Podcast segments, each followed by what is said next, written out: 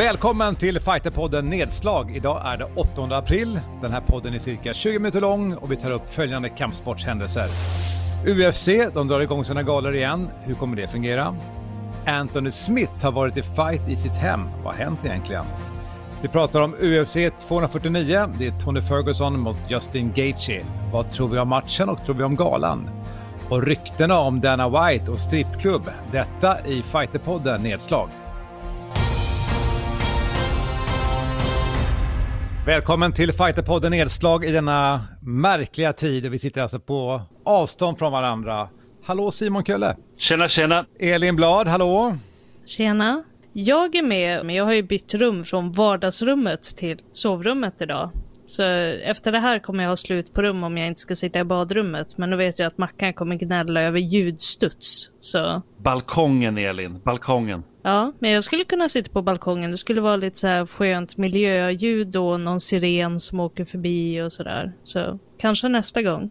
Och så vår nykomling då från MMA-telegrafen. Tjena Axel Gruveus. Tjena, tjena. Och du är på landet? Ja, precis. Jag sitter ute i en friggebod utanför eh, Valdemarsvik. Och jag heter Mårten Söderström. Hörrni, vi har fyra minuter per ämne, det är tanken, och vi går direkt in i den första. Trots coronatider så kommer nu alltså UFC att dra igång sina galor igen. Axel, eh, vad betyder det? Hur går det här till?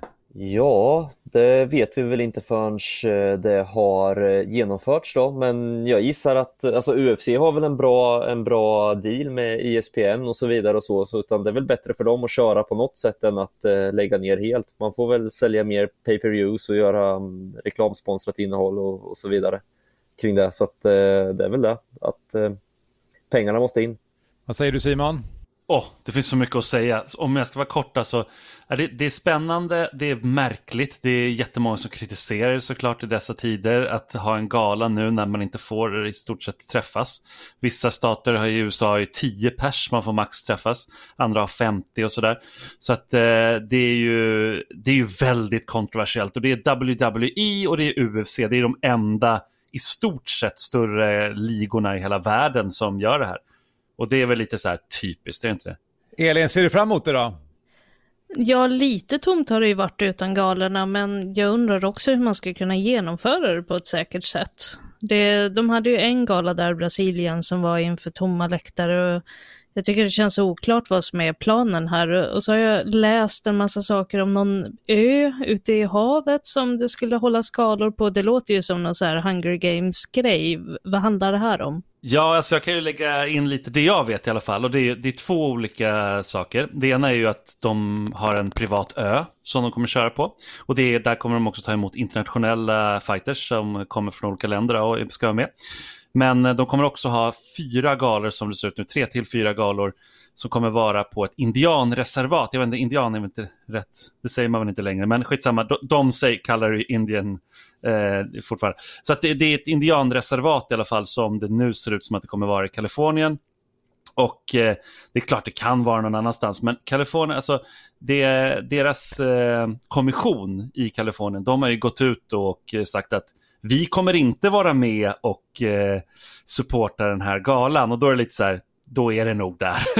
det, för det var de initiala, liksom, mina källor sa, sa det tidigt också, vi kommer, vara, vi kommer göra det vi gjorde förut, fick jag reda på.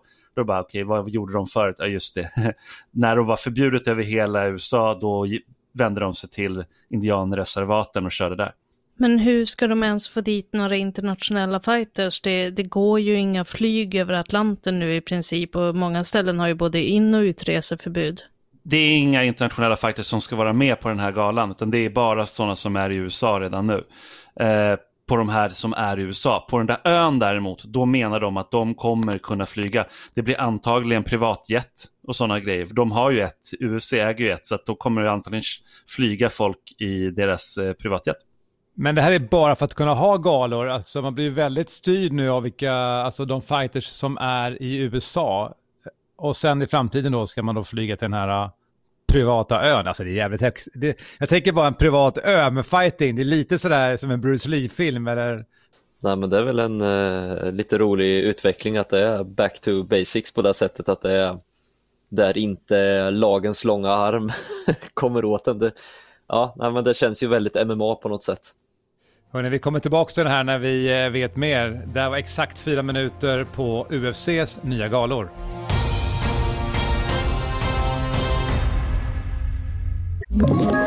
Ett poddtips från Podplay. I fallen jag aldrig glömmer djupdyker Hasse Aro i arbetet bakom några av Sveriges mest uppseendeväckande brottsutredningar går vi in med hemlig telefonavlyssning och, och då upplever vi att vi får en total förändring av hans beteende. Vad är det som händer nu? Vem är det som läcker? Och så säger han att jag är kriminell, jag har varit kriminell i hela mitt liv men att mörda ett barn, där går min gräns. Nya säsongen av Fallen jag aldrig glömmer på Podplay.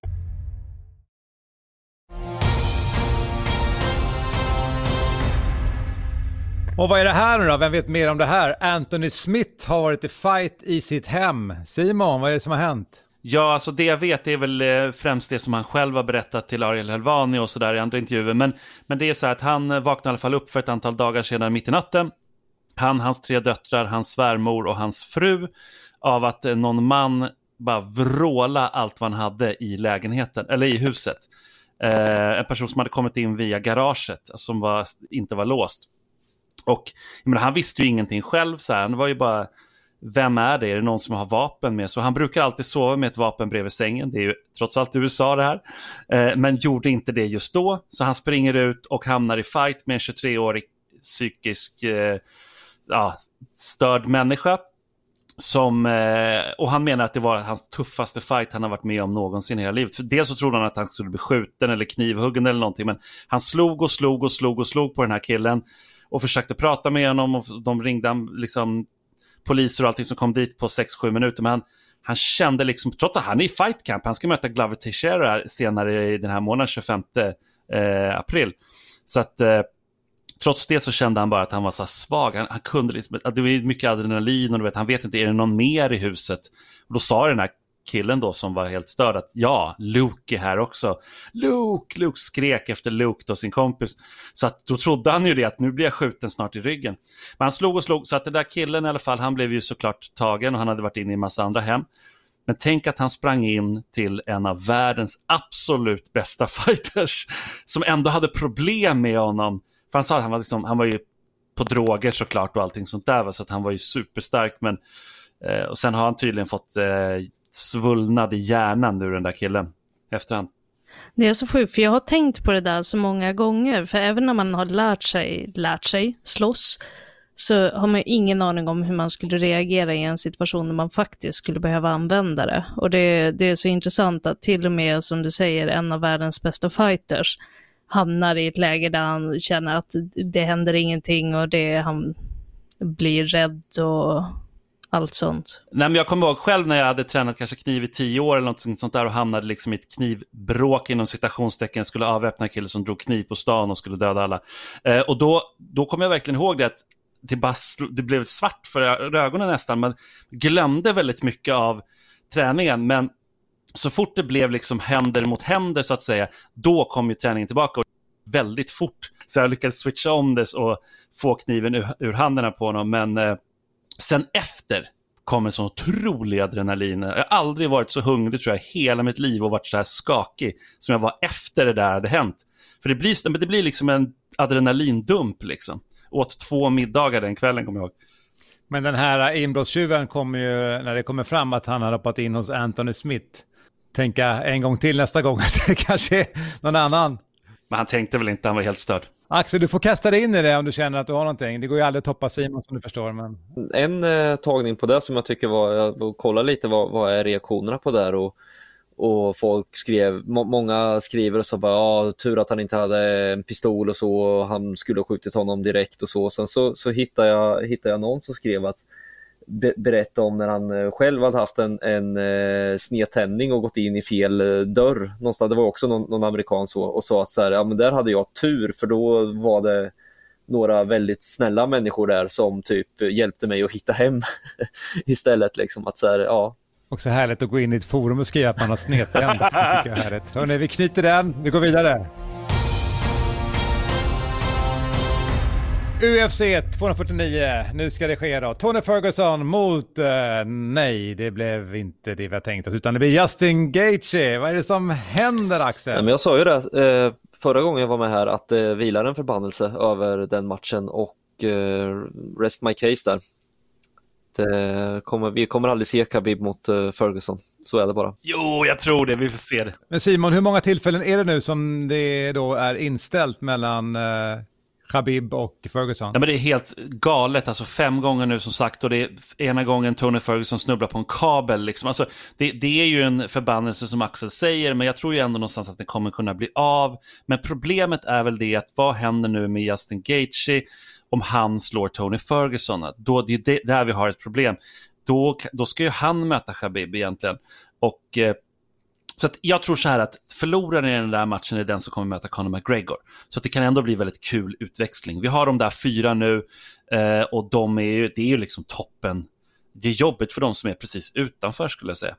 Men, men alltså om Gaethje slår Ferguson, vad händer då Axel? Så om Gaethje slår Ferguson, ja, nej, men det, ska man väl inte lita på att eh, Ja precis, för då tar han Fergusons gamla nya interimbälte då och sen så ska han väl möta Khabib beroende på om Connor ska få den rematchen eller inte så eventuellt så blir det väl en tillvända med diverse interimtitlar och, eh, och, och, så vidare. Alltså jag gillar alla de här matcherna men jag har lite släppt där att det är någon slags sportslig titel på, eh, ja, på spel. Eh, jag menar, Tony har ju aldrig förlorat sin första interimtitel så att han försvarar ju sin, det är ju, det är ju två, två titlar i lightweight som uh, lever samtidigt på något sätt. Ska vi ta galan också eh, ytterligare? Är det något mer på den galan Simon som du tycker är värt att notera? Alltså det är väldigt många bra matcher. Jag menar, eftersom flera matcher har blivit hamnat där. Alistair Overeem mot Rosenstrauk och sen har vi Rose Namajunas framförallt och den rematchen mot Andrade, eh, Jessica Andrade. Där, där Rose Namajunas förra gången de möttes blev slammad och knockad. Nu ska de mötas igen ett år senare. Det är, alltså, det är en, i sig skulle det kunna vara en uh, main event och även den här Alistair Overeem-matchen skulle ju varit main event. Sen har vi Jacare. Alltså, the list goes on. Det här är 12 riktigt, riktigt, riktigt bra fighter skulle jag säga. Det här är bästa kortet på år och dag just därför blir det väl typ sämsta galan. Har de sagt vart den ska gå ännu? Är det något indianreservat eller? Ja men precis, det var det jag var inne på förut. Eh, det ju, eh, ser ut som det, men de, de har inte gått ut med det. Det är hemligt och de vill inte avslöja vart det är och sådär. Men eftersom att Kaliforniens eh, kommission där då, som jag snackade om förut, har bekräftat mer eller mindre att det är där. Så att så, så är det nog med största sannolikhet det. UFC 249, Tony Ferguson vs Justin Gaethje alltså, nästa lördag. Ingen publik, men det blir en spännande gala. Och så lite skvaller då, va? I Fighterpodden Nedslag. Hur är det egentligen det här med Dana White och den här äh, strippan? Och du Simon, du vill ju gärna prata om det här, är det inte så? Nej, jag vill inte alls prata om det. Nej, men jag tycker det är faktiskt skittöntigt det är massa personer som har stämt honom väldigt många olika gånger. Kan det vara så att det stämmer? Ja, det kan det. Who the fuck cares? Det här är sport. Det, det är väldigt löjligt och det, det, är, det är så jävla torka just nu. Han själv säger bara det här är bara flams. Vad jag vet, eh, för jag försökte kolla det innan, så har i alla fall som jag vet som inte har kommit ut heller, har UFC stämts typ 150-200 gånger de senaste två åren. Så det är där någonstans, alltså vi får tänka på att det hela tiden kommer in olika typer av stämningsansökningar. Det är USA och deras enorma team av jurister slår alltid ner på de här grejerna. Så att, ja, kan det stämma? Ja, det kan det, men Elin, bryr du dig? Jag tycker att det är så himla fånigt att vi ens pratar om det här.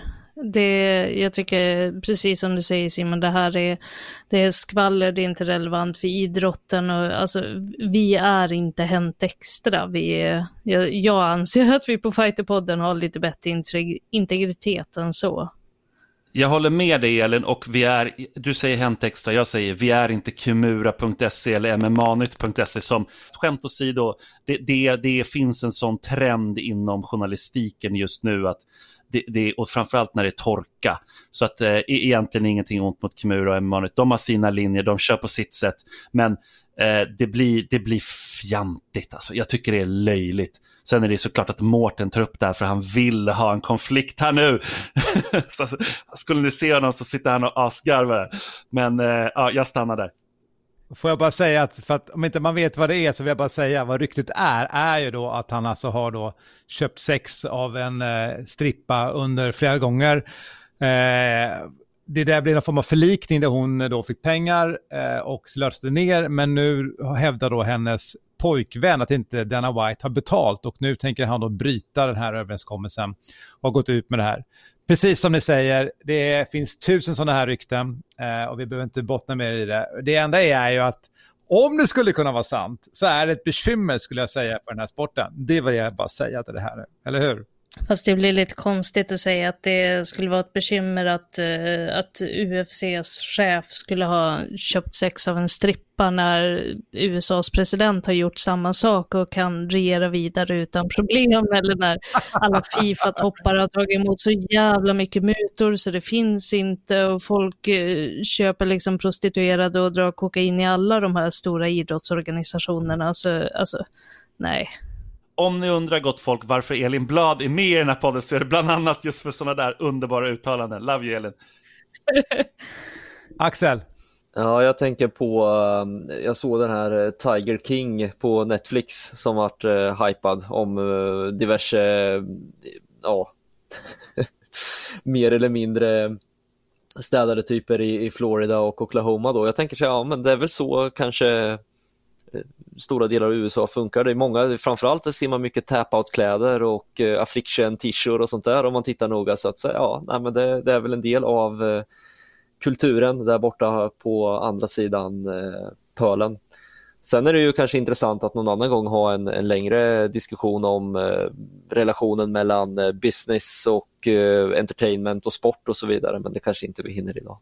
Det känns ju helt klart som den här killen som tog med tigerungar till Las Vegas och smugglade ja. upp dem på rummen. Han är ju polare med Dana White. Det, det syns ju lång väg. Hörni, där klämde vi den sista eh, programpunkten i dagens Fighterpodden Nedslag. Som sagt, vi är på varsitt håll.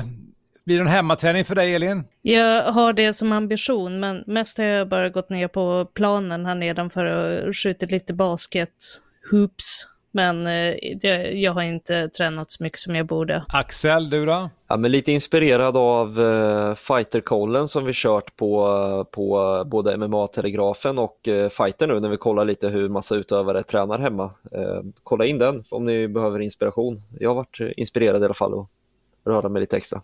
Och sist får jag fråga. Nej, du får fråga sist Mårten. Men eh, alltså, det är riktigt dåligt med träning just nu här i karantäntider. Alltså, jag måste verkligen skärpa mig. Min tjej är på mig ständigt. Alltså men man får ju faktiskt vara ute om inte man är nära folk. Jag, jag sprang igår senast, jag tycker att det borde vara okej. Okay. Men det var märkligt när jag kom till utegymmet för då var det flera stycken personer där. Och direkt tänkte jag, kan jag gå till den kinsparen nu som i sig är i trä? Tänk om någon har tagit i den och så blir jag lika konstig som alla andra som tänker, ja det kanske smittar. Så att det är ändå märkligt. det är ju jättefint det där du säger om att vara ute och springa Mårten, men för oss som bara springer om vi blir jagade så är det svårmotiverat att göra det just nu. Du, med de orden tar vi och knyter den här Fighterpodden nedslag. Nästa gång vi hörs då är det Fighterpodden avsnitt nummer 70. Det är nästa vecka. Simon Kölle, tack för idag. Tack. Elin Blad. Tack, tack. Och Axel Gruveus, tack för att du var med idag. Tack så mycket. Jag heter Mårten Söderström och då säger vi tillsammans... Oss!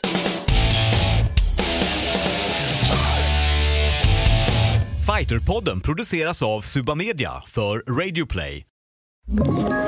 Ett poddtips från Podplay. I fallen jag aldrig glömmer djupdyker Hasse Aro i arbetet bakom några av Sveriges mest uppseendeväckande brottsutredningar går vi in med hemlig telefonavlyssning och, och då upplever vi att vi får en total förändring av hans beteende. Vad är det som händer nu? Vem är det som läcker? Och så säger han att jag är kriminell, jag har varit kriminell i hela mitt liv men att mörda ett barn, där går min gräns.